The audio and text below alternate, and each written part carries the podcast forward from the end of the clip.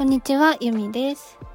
今日はですね、ずるいっていう感情に隠れている本当にやりたいことっていうお話をしたいなと思います。ずるいとか嫉妬の感情っていうのは結構ドロドロしていて、目をそらしたくなる方も多いかもしれないんですけど、実は私もそうしたいとか、そっちに行くといいのかもっていう方向性が隠れていることがあります。内容によっては認めたくないっていう思うものもあるかもしれないんですけど、例えばで言うと、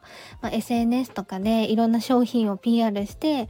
お金がもらえてて羨ましいな、ずるいなっていう感情がちょっと湧いてくる人は、実は自分もそういう才能があったりだとか、そういうことができる人だったりします。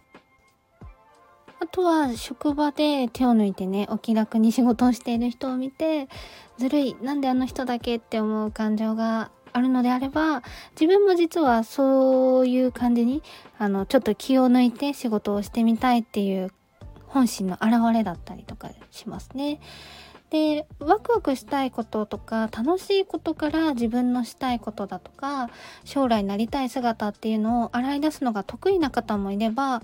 なかなか自分のワクワクってなんだろうとか、楽しいものってなんだろうっていうのがわからない方もね、いると思います。で、そういった方はですね、ずるいとか嫉妬の感情、ちょっとネガティブかなって思えるようなところから、自分のやりたいことっていうのを見つけていく方法もおすすめです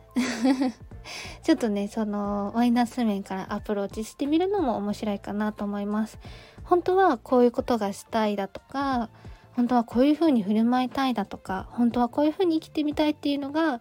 ずるいっていう感情に隠されていないかですね、ぜひちょっと見つめていただけるといいかなと思います。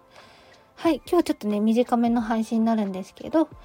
はい、こんな感じで以上にしたいと思います。ではまた配信します。